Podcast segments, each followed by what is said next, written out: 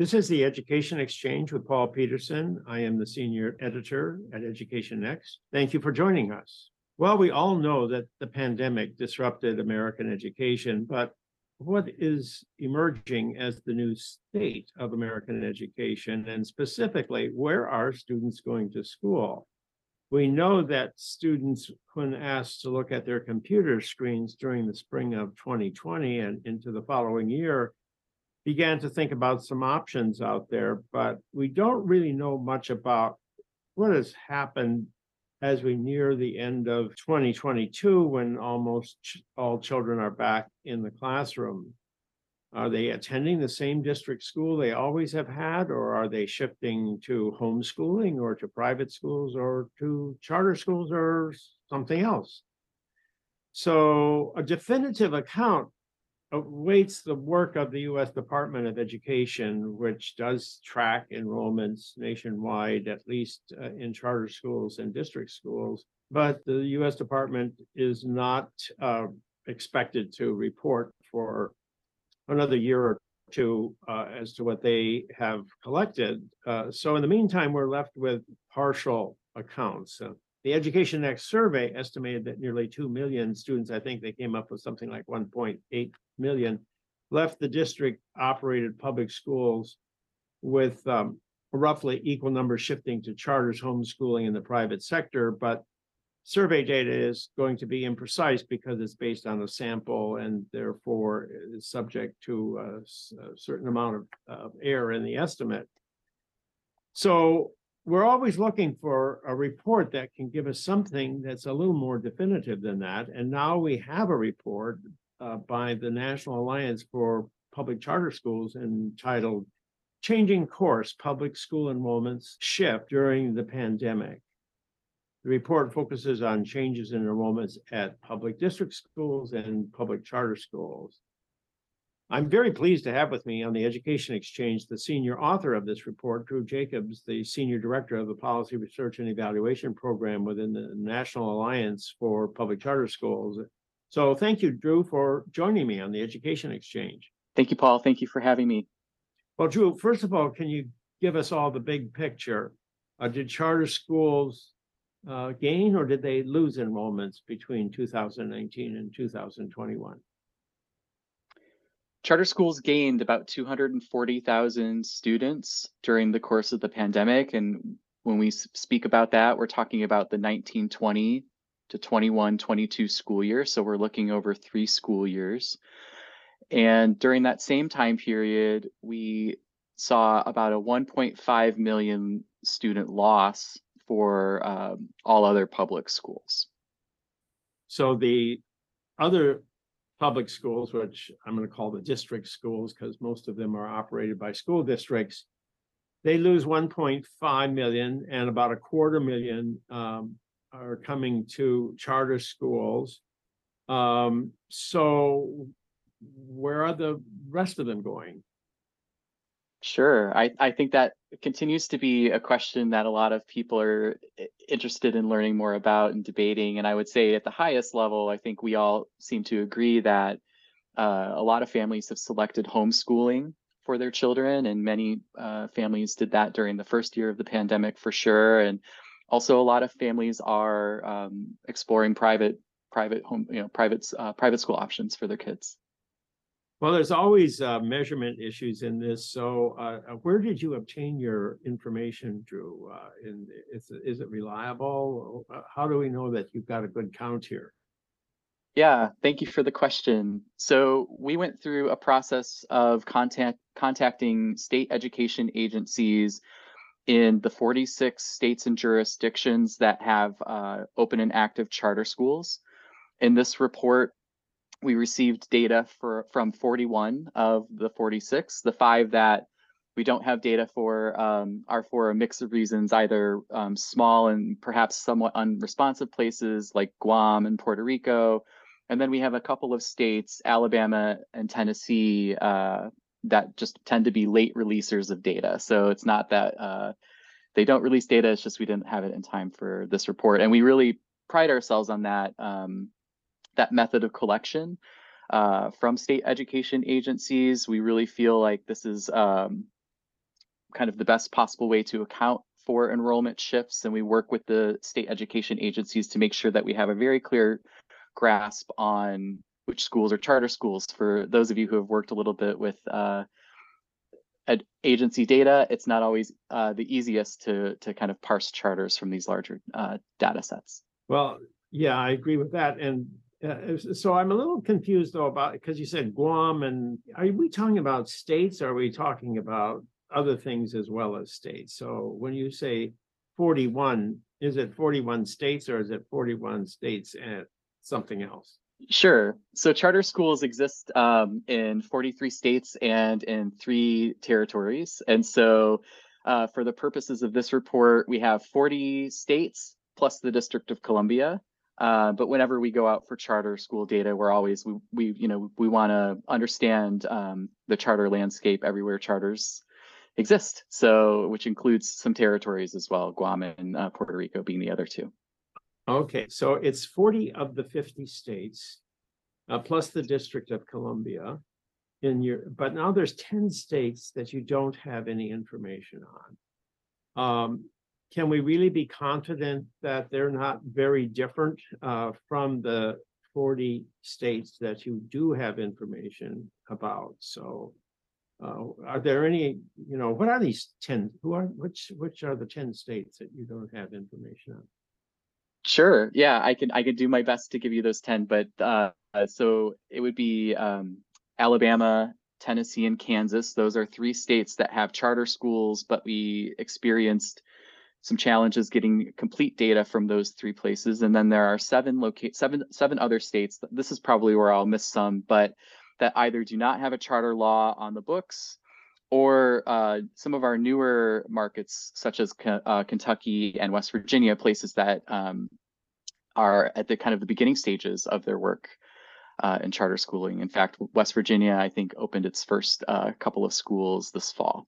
And then, in terms of your first question regarding how confident can we feel, I think we can feel rather confident. I mean, we um, it- it's not like we picked up only a small portion of the states that serve charter school students. We picked up a, a very sizable uh, number, and the the jurisdictions that uh, we don't have data for are important, but many of them are very small, uh, such as the case with Kansas, Guam, and Puerto Rico. Those places have charter schools, but not a ton.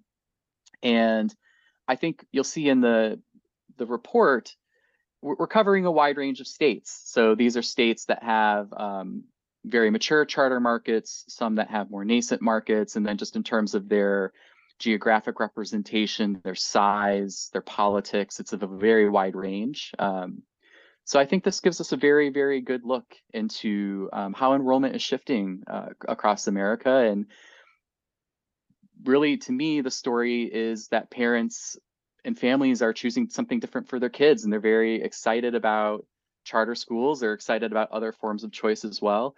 Uh, and I think that these data really, really demonstrate that.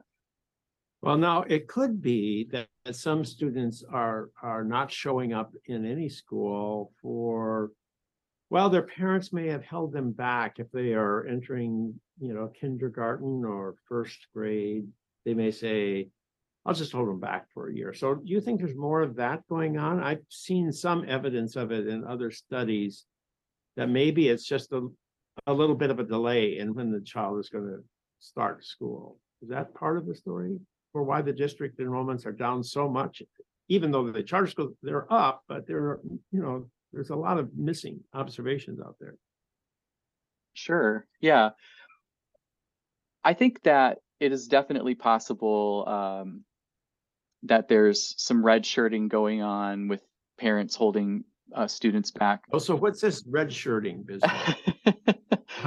just, What do we mean by red shirting? just, just uh, holding holding one's child back for a year, perhaps uh, delaying the start. Uh, Where's that word come from? just go. Oh, college football. I see. You hold them back so that they're a little bit bigger when they get to um, their senior year and they can really mow down the opposition. You know, I I would say to your question though, on you know the issue of kindergarten, um, that was definitely something we were interested in during the first year, the first report we issued. So last fall, we issued uh, a report that just looked at that two years, looking at 1920 to 2021 school year.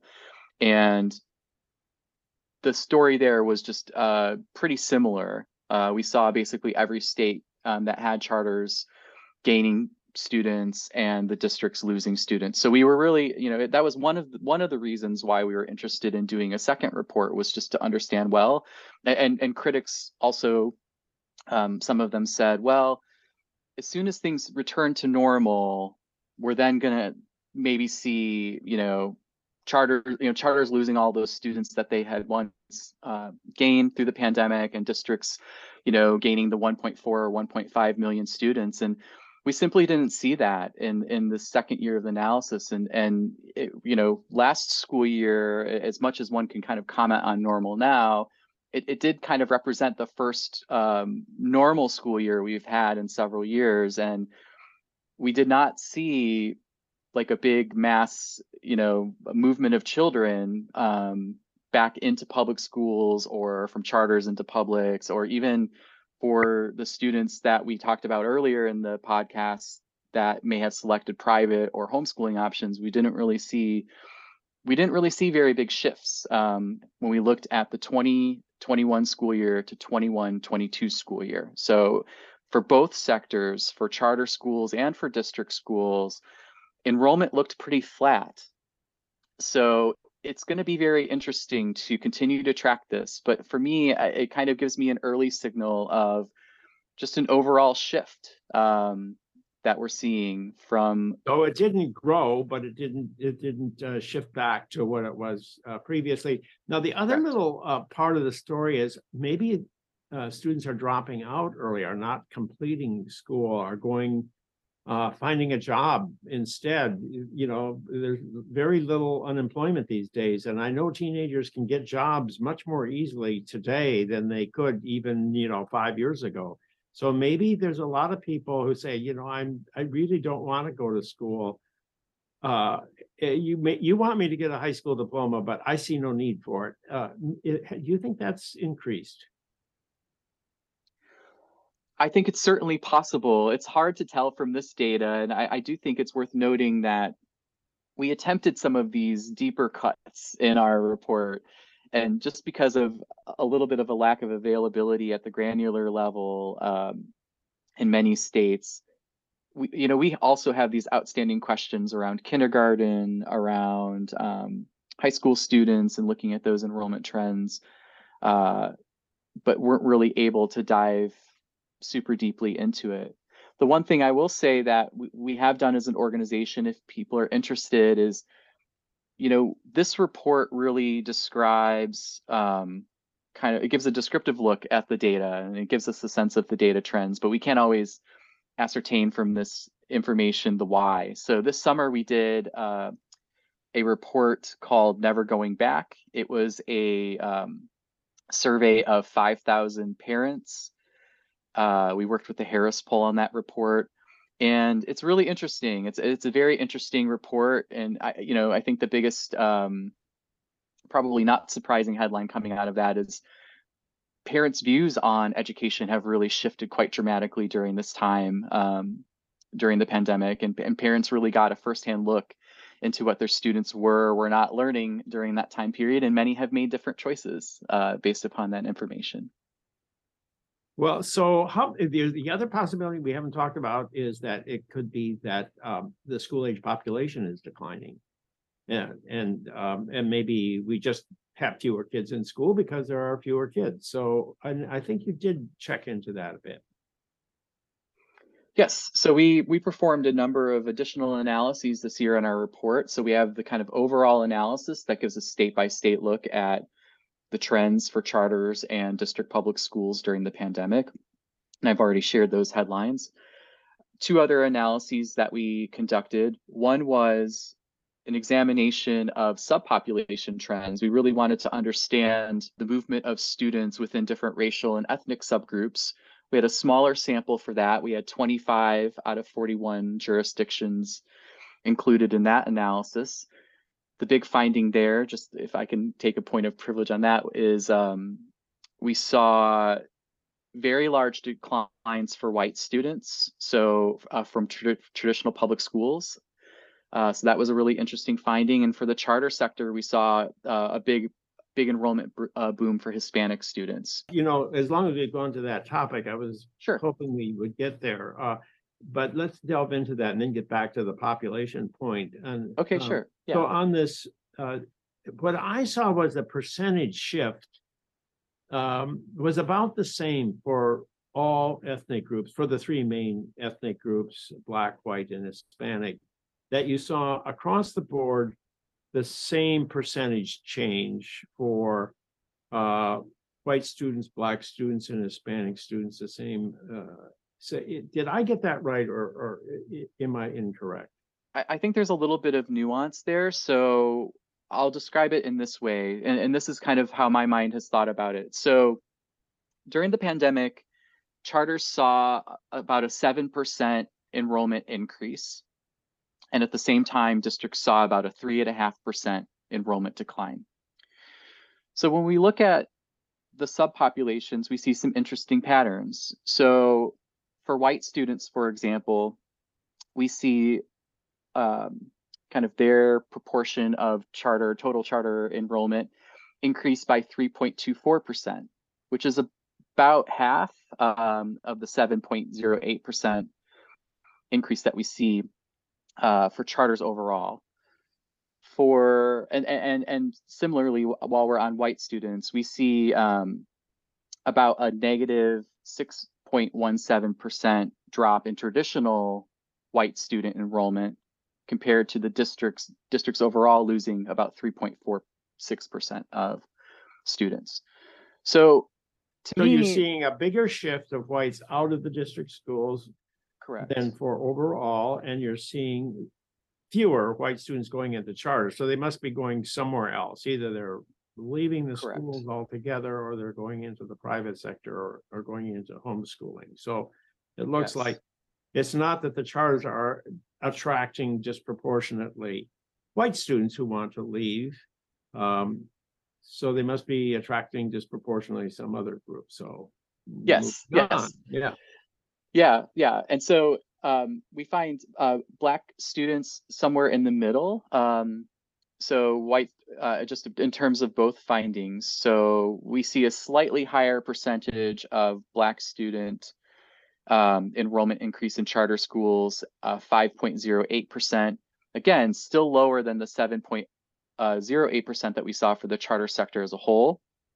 Um, but to us, the, the big story was really around Hispanic students. so what is the black decline from the public schools? So the black decline from uh, traditional public schools is negative 3.78% compared So to about negative, four percent. So right, about little bit. 4%, Which, if that's not too different from what the white was, was it? I thought. I've the white what, student was, uh, it was negative 6.17. so it's four and four percent, six percent. I'm trying to figure out if that's a big difference or not.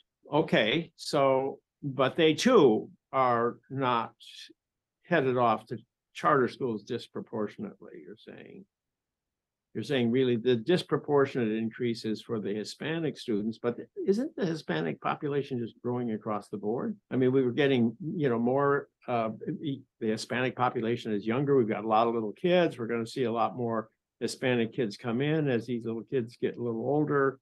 Isn't that what you're really seeing here? Is that it's a demographic thing rather than, uh, or do you think there's something special about the Hispanic population which makes them eager to go to a charter school?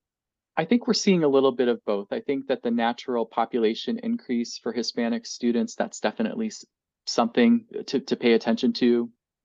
But then also, I think, um, you know, the charter sector by and large has uh, has really had Hispanic students and families at the center. That is the largest demographic group um, for charter schools, and has has only kind of increased over the last um, five to ten years there was a point at which um, I can't believe it was, it was probably probably about 10 years ago. Don't quote me on that, but um, where Hispanic students kind of eclipsed um, African American students as being kind of the primary group for enrolling in charter schools. And then I think the other thing that's kind of interesting is some of the places where we saw like uh, big enrollment gains overall were places that uh, have high Hispanic populations. So we saw Florida and Texas uh, being two states that really saw very large increases uh, in charter enrollment overall. And then we also saw with even within those states that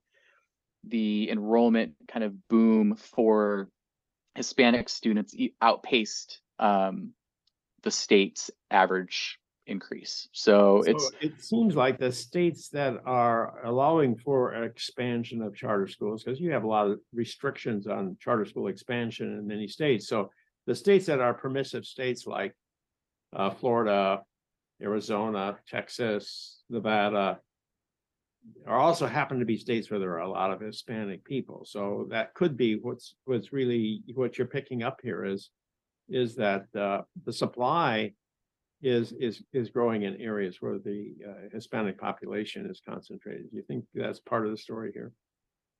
Yeah, I think that I think that's possible for sure, and it's it's it's definitely something we're interested in learning more about. You know, I I think a report like this is is so helpful, but it's sometimes difficult to dig under the why, and and that's part of uh part of why we like doing these reports because it helps us kind of uh, develop the next set of questions that we're interested in uncovering as an organization. So uh, this gets us into the topic of uh, of states. Uh, you you did all this analysis by state. So which were the states that saw the greatest increase in the charter sector? In terms of the states that have seen the largest percentage um, change, kind of the biggest um, increase in charter s- school students during the pandemic, it's really a mix. It's it, it, it- as you might expect. There are um, kind of within the top 10 there are a a sizable number of smaller states it's easier for them to demonstrate a large percentage um, increase so we see some sectors that are relatively new places like washington state mississippi uh, oklahoma who's gar- garnered a lot of attention um, for their virtual offerings during the pandemic south carolina oregon. Um, so those are a handful that are in the um, top states, but then very close, kind of a close second category, uh, and and places really where there's sizable increases even still, uh, places like North Carolina, Texas, Pennsylvania, Wisconsin, Nevada, Florida, places that have had well-established sectors for many many years, continuing to see growth. Um, which is quite quite encouraging. So part of it is some states are just catching up to the national trend and other states are uh, sort of uh, leading the way. Um, and in general, probably we see uh, both a, a particular demand for charters among Hispanic students. Do you think Hispanic families are particularly interested in looking to an alternative to the traditional district school or I know you don't have the whys down, but uh, any speculation on that? I don't know if I can speculate on that at this time. I, I it's d- definitely something that I'm very curious about because of How these about in your parent surveys? Do your parent surveys give you anything um, in that, in that area or, or not? I don't know that I have the answer to that specific question at this time. I think that we could we could find that information out for Hispanic parents. I mean, I think from the survey data, what's really fascinating just overall, um, and again, I would encourage folks to to read this this report that came out this summer, but there's just overwhelming support for choice and for charters, like more so than even those of us who are a part of the movement may even have believed. Um, and really interesting, um, almost like altruistic uh, tendencies on the part of the parent. Like we asked a really interesting question in this poll that was something along the lines of, even if you don't think a charter is right for your child, do you support you know, do you support that option for other families? And there was overwhelming support. I think it was something like 84% of parents said like, yes, I would, I would, I may not choose that for my child, but that is something that I believe should be an option for, uh, for other kids and families. Well, that's, that's interesting. One t- uh, detail we left out was the population trends in general. as to whether or not the shift uh, to charters was, you know, being driven by population trends or and whether the losses in the district schools in a particular state were just simply a reflection of maybe migration to other states. So you have any um any thoughts on what you found in that respect? Yes. So for this portion of the analysis, um, I'll just kind of set it up a little bit and, and share what we did. What we looked at was we looked at school aged population trends. So children ages five to 17 uh, in every state. And we looked at the populations from 2019, 2020, and 2021, which are the corresponding years for the school years that we have in our analysis. And just using those numbers, we were able to to you know have a, a- essentially like a population change value for each state. Very simple, and in essentially um, almost every instance, the so in, I think it was in 34 out of 41 cases, the enrollment increase in charter schools outpaced school-aged population change. So not universally, but very, very close. And in the places where it was, it was not positive, it was either, it was one of two things. It was either very close, slightly under, or the second thing is there were a couple of states um, that saw a charter enrollment decline. And so in those places, obviously, um, we, we, we, we saw like a negative charter change. And then for district public schools, in every single case, so 41 out of 41, the change in enrollment in um, traditional district schools was far lower than the population shifts. So to Was- put it in, Was was less than or more than? The popula, the the shift out of the district schools was a higher percentage than the population change or or lower percentage than the population change? in every instance, um, there was a more more of a decline, more of a s- kind of a, a- a negative finding for traditional district schools, seeing higher rates that were outpacing population. So you, in other words, you can't just sort of say that New York lost a lot of kids from the district schools in New York because it just lost a lot of kids to other parts of the country. That's not the, that can't be the only explanation. Right, and and and we can look at, at at real data, you know, so we see a place like, and there actually for school age children, there's like there's not a ton of population decline. There's like gradation within increases. There's one state that has had a a, small uh, school age population decline, which is Arizona. So they experienced a negative 0.04% change. And during that sa- same time, charter schools uh, the charter school enrollment in Arizona increased by nearly 8%, whereas the district public enrollment declined by almost 4%. So, in a place where you basically have kind of even, almost even uh, population for school age children, you see charters with a very large increase and you see uh, districts with a decline. Well, I think that's an important finding because um, a lot of people are thinking, well, you know what, some places are seeing uh. Enrollment declines, but those enrollment decline declines are just population shifts. People are are going elsewhere or or there's just fewer kids. And so we don't want to overinterpret this, but I think what you're showing here is that a lot of what's going on in the schools can't be attributed to uh, fewer kids out there. In fact, there's more kids, generally speaking, in most parts of the country. There might be one or two exceptions to that, but on the whole, most states have more kids than they had three years ago, and that is school age kids. And therefore, if it were just population, you should be seeing increases, not these declines. That was well said. Yeah, and, and I think the only other thing that I would add is I, I just you know one state I would call out that I know is just uh, been on the radar of many is a place like Idaho, which it, it may not receive a lot of attention normally, but is a place that a lot of people have moved during the pandemic, and they saw you know a six six and change uh, percent increase for their school aged children, and and during that same time, charters saw about a 19% increase, and traditional district schools in Idaho saw only a 0.13% increase.